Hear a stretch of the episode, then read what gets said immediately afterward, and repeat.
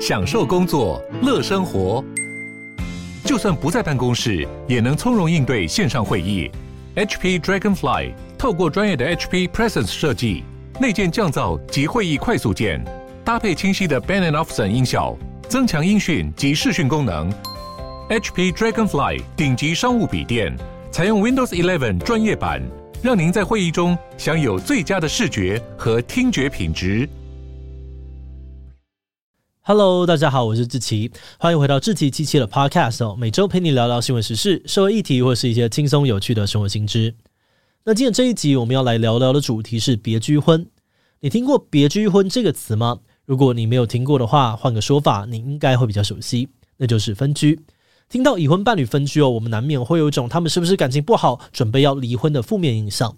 特别是那种刚结婚就分居的伴侣哦，更容易引起大家的困惑。诶，都结婚了，好像还不住在一起，是不是哪里怪怪的？甚至还会有人质疑说，那你们为什么还要结婚呢？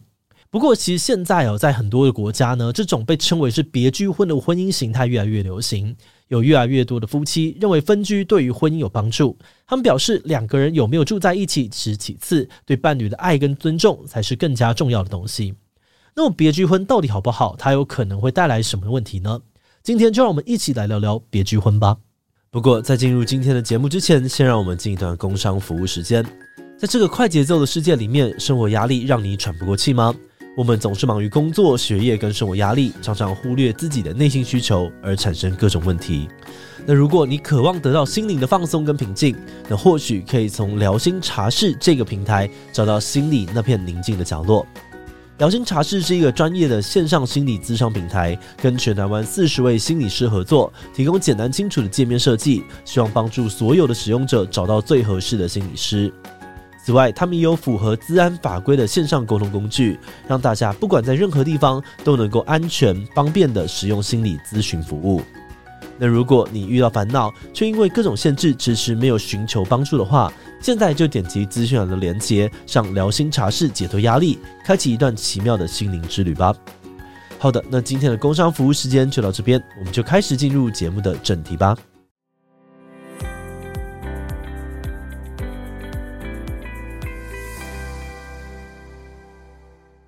北居婚的来源呢是日语哦，指的是夫妻结婚之后选择分开居住，保有各自独立的生活方式。有些人呢也把它叫做周末婚。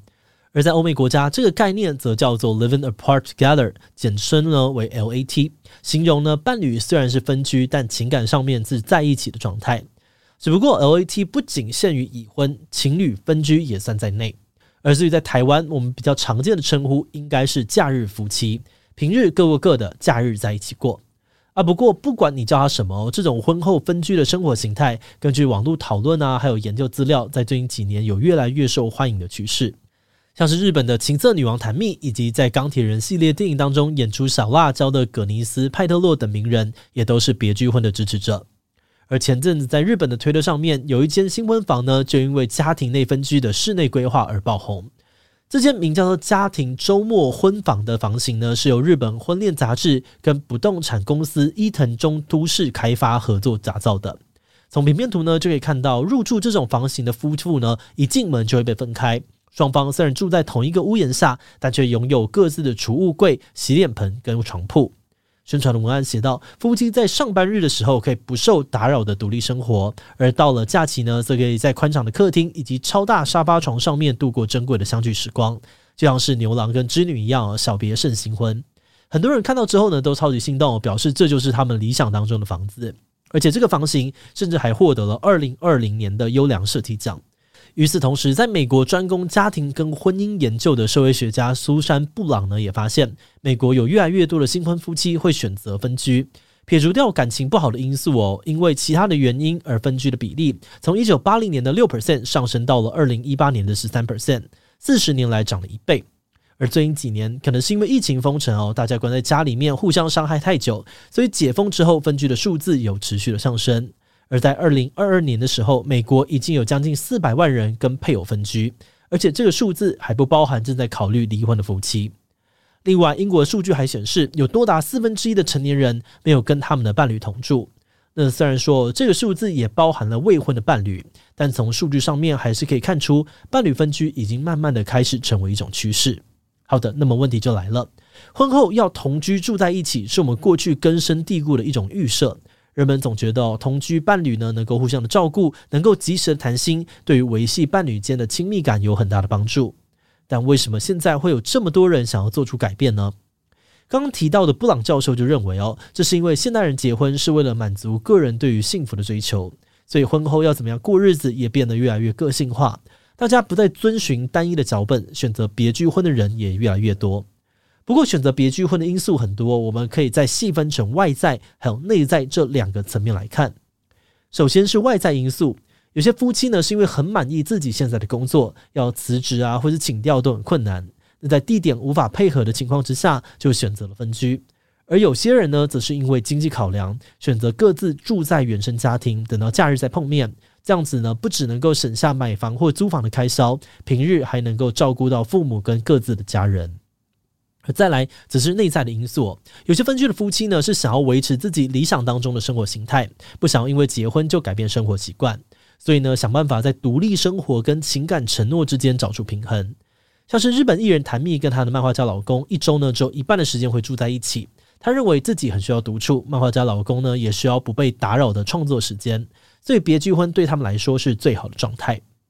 不过话说回来哦，因为内在因素而分居的人呢，却很容易被别人质疑，是不是不愿意为了伴侣改变，或是把婚姻当作儿戏等等。但关于这点，有英国研究发现，分居其实只会在照护方面对彼此产生影响。譬如说，伴侣跌倒了，突然发烧了，你没有办法及时照顾他。但至于其他的方面，像是在安全感啊、忠诚度以及亲密程度上，大多数人都认为分居跟同居几乎没有差别，甚至分居呢会为彼此的关系带来更多的好处。嗯，所以选择别居婚到底有哪些优点呢？首先，有别居婚降低了婚姻当中必须要改变自己配合对方的压力。有支持者就说，分居能把自己的需求放在首位，留出空间让大家做自己。再来哦，有些夫妻彼此是再婚，跟前任的伴侣有孩子。这个时候呢，分居可以让小孩维持原本的生活，降低父母再婚所带来的冲击。而另外一方面，分居也能够让伴侣之间保有对彼此的吸引力，让关系充满新鲜感，提高相处的品质，让你同时拥有结婚跟单身的好处。还有一些人只是因为婚姻出现了问题，但又不想要马上离婚。那在尝试分居之后，发现它所带来的自由跟弹性，反而修复了关系，让婚姻能够维持下去。有些人就分享，当双方吵架之后，可以回到各自的空间去冷静一下，反而比较不会做出难以挽回的决定。最后，台湾作家吴娟宇还认为哦，婚后分居能够松绑传统婚姻所带来的束缚。会这样说的原因是在过去传统价值的观念是，女性在结婚后应该要侍奉公婆、生儿育女或是祭拜祖先，而男性婚后就应该要成为一家之主，赚钱养家。但分居的假日夫妻呢，因为经济是共同分担哦，居住地点也不一样，很多传统的规范没有办法再这么理所当然的运行，所以反而有更多的讨论空间。好的，那前面说了这么多别居婚的好处，接下来呢，我们也可以平衡报道，来看看分居可能会带来哪些缺点。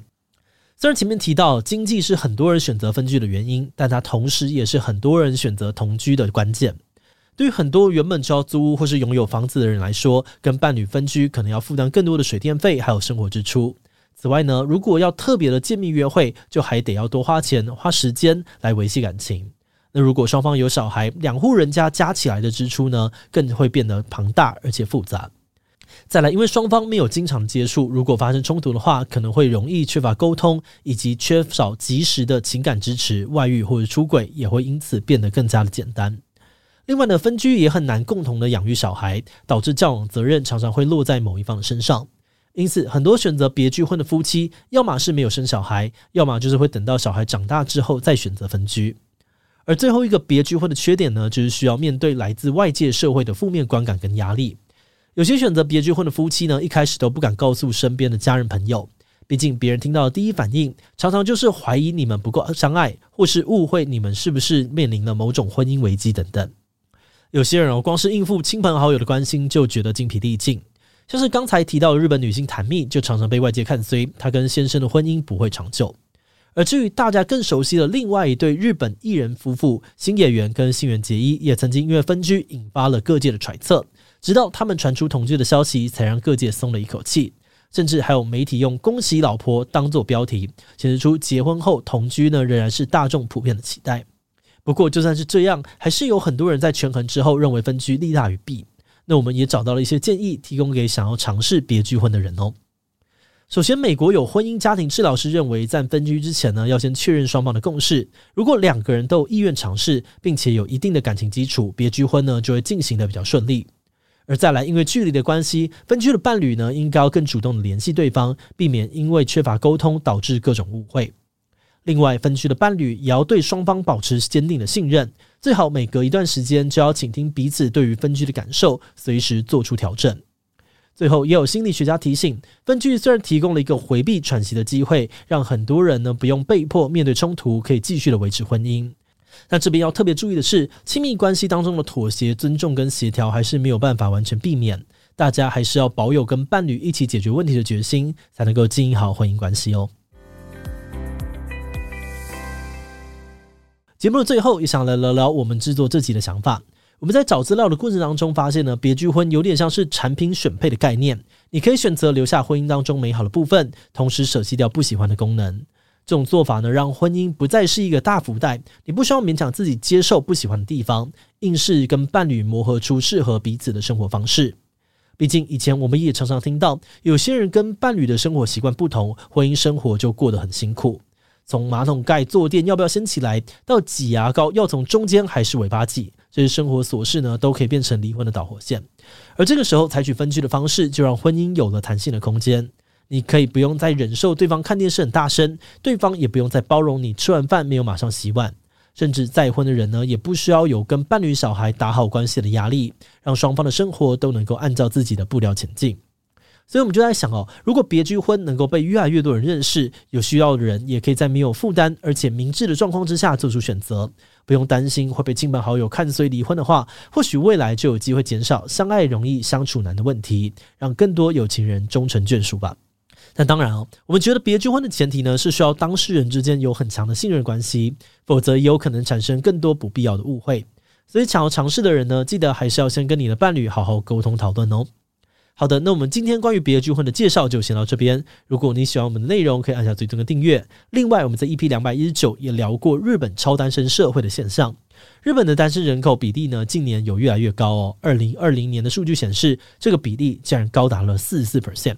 究竟是什么原因让日本从结婚大国变成了单身大国？他们到底经历了什么？为什么大家都不想要结婚了呢？如果你对这个议题感兴趣，很欢迎你收听 EP 两百一十九，我会把链接放在资讯栏。如果是对于这集别具婚，对我们的 Podcast 节目或者我个人有任何的疑问跟回馈，也都非常的欢迎你在 Apple Podcast 上面的下午星留言哦。那今天的节目就到这边，我们就下集再见喽，拜拜。